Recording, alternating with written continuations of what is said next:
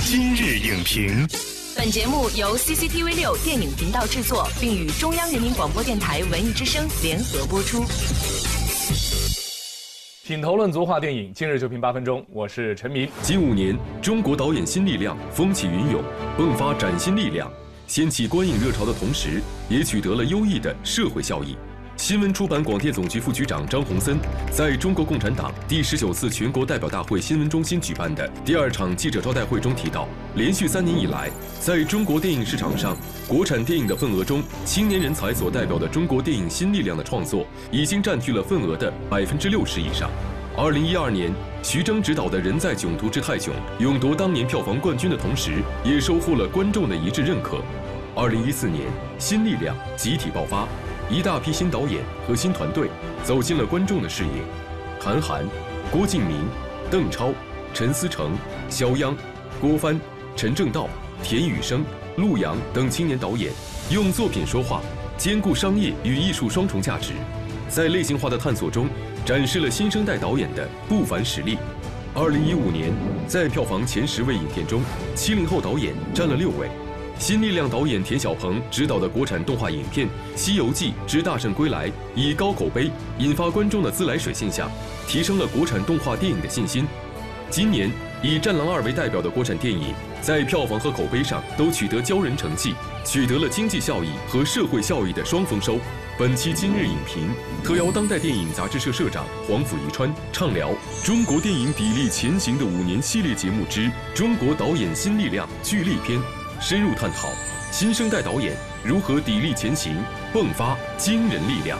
欢迎黄甫一川老师做客今日影评。主持人好，观众朋友们大家好。刚才通过小片呢，我们也看到了新生代导演已经逐渐成为中国电影的创作主力，使国产电影朝气蓬勃，也迸发出了意想不到的强大力量。那我们今天呢，就来聊一聊中国导演新力量。首先想问一下黄甫老师，新生代导演。相比第五代、第六代导演，最大的区别是什么？在中国电影快速腾飞的这五年，他们发挥了一个怎样的作用呢？您觉得？因为传统来讲，第五代、第六代，它是一种啊师承的这样一种关系。学院派在新力量出现之前，我们会发现整个中国电影市场实际上还是被第五代占据着。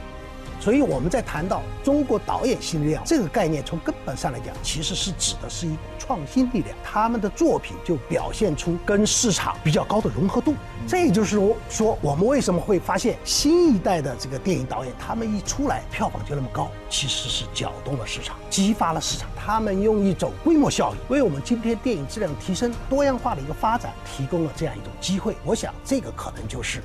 中国电影导演新力量，他们在这五年来最重要的一个作用。黄甫老师啊，你看从这五年来看哈，有没有那么几个时间节点？比如说二零一二年《人在囧途之泰囧》之后，好像这个新生代导演就如雨后春笋一般涌现出来。这有没有哪些时间节点给您的印象是比较深刻的？我们如果按照时间来捋呢，我想有这么几个点：二零一二年之后，到了二零一三年，就是徐小璐的《北京遇上西雅图》导演转。而来，他的成功可能就给后边的一些转行而来的导演们提供了很大的一个信心。另外一方面，在市场上获得了成功以后，他掀起了一股青春片的热。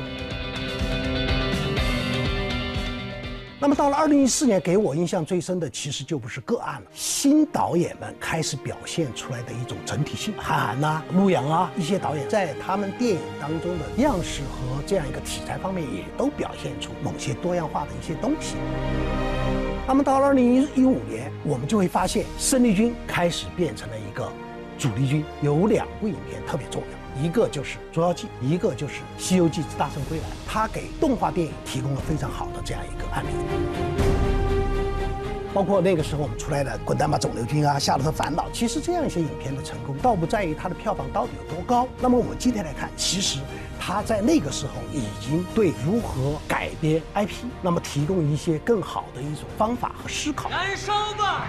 我的青春！到了二零一六年，我觉得就是一种大家开始回归到对质量的注重。绿的水、北京上西雅图之不二情书、圣先生的花儿，各种类型的这样一些电影，中国电影开始从量的这样一个需求，开始转向了一个对质量的这样一个关注。那么到了二零一七年，当然《战狼二》是一个特别重要的现象，不仅是作为新力量的吴京个人的这样一种收获，实际上它也应该是这么多年来几代人那么共同拓展市场、提高影片质量的一种结果。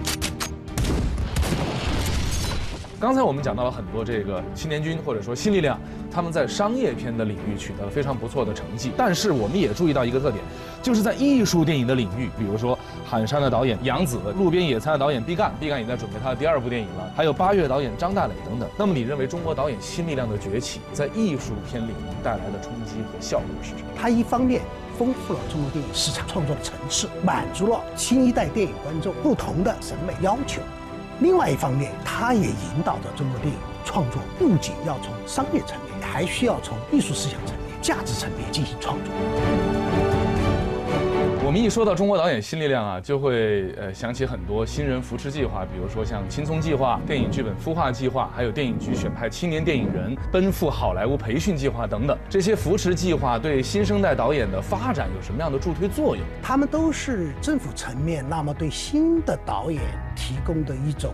发现和培养的这样一种机制。你看，我们送到好莱坞去的导演哈，管虎、徐峥、李玉、韩延、大鹏。还有沃尔善之前的宁浩、陈思诚、陆阳、肖央，这些都是非常活跃的电影人。这样一个学习其实还是帮助很大的，他们的感受很深。嗯嗯，我觉得总结起来可能有这么几点：第一个就是开了眼界，第二个就是找到了差距，第三个我觉得更重要是找到了信心。新生代导演呢，已经成为了中国电影市场的中流砥柱，未来他们的发展空间会更加广阔。那么，如何在广阔的市场当中能够长远的发展，中国电影的未来又能否放心的让他们一肩扛起来？接不接得过去，放不放心？中国电影新力量都得交给他们，已经是成为了中国电影的中流砥柱。但是我个人来看，那么随着中国电影这么几年来一些新的电影机制的一个建立，我们对于创作个体来讲，你必须要不断的去进行创新，不断的提高自己的一个自我的修养，必须要有一种情怀，不断的在艺术实践当中去和观众、和市场、和优秀的作品进行一种对话、学习和借鉴。那么在这个过程当中，你作为一个创作个体，才有可能立于不败之地。好的，感谢黄甫老师的精彩点评。毋庸置疑，新生代导演、导演新力量已经成为中国电影的创作主力。这五年，他们砥砺前行，迸发出了中国导演应有的崭新力量。他们强调类型，正努力走在一条更符合中国电影工业发展进程之路上。我们期待下一个五年，一批又一批新生代导演能够扛起弘扬中国文化、拍好中国电影的重任，创作出符合时代精神、符合人民需要。符合中国价值的优秀电影。本栏目视频内容，请关注 CCTV 六电影频道，周一到周五每晚十点档《今日影评》。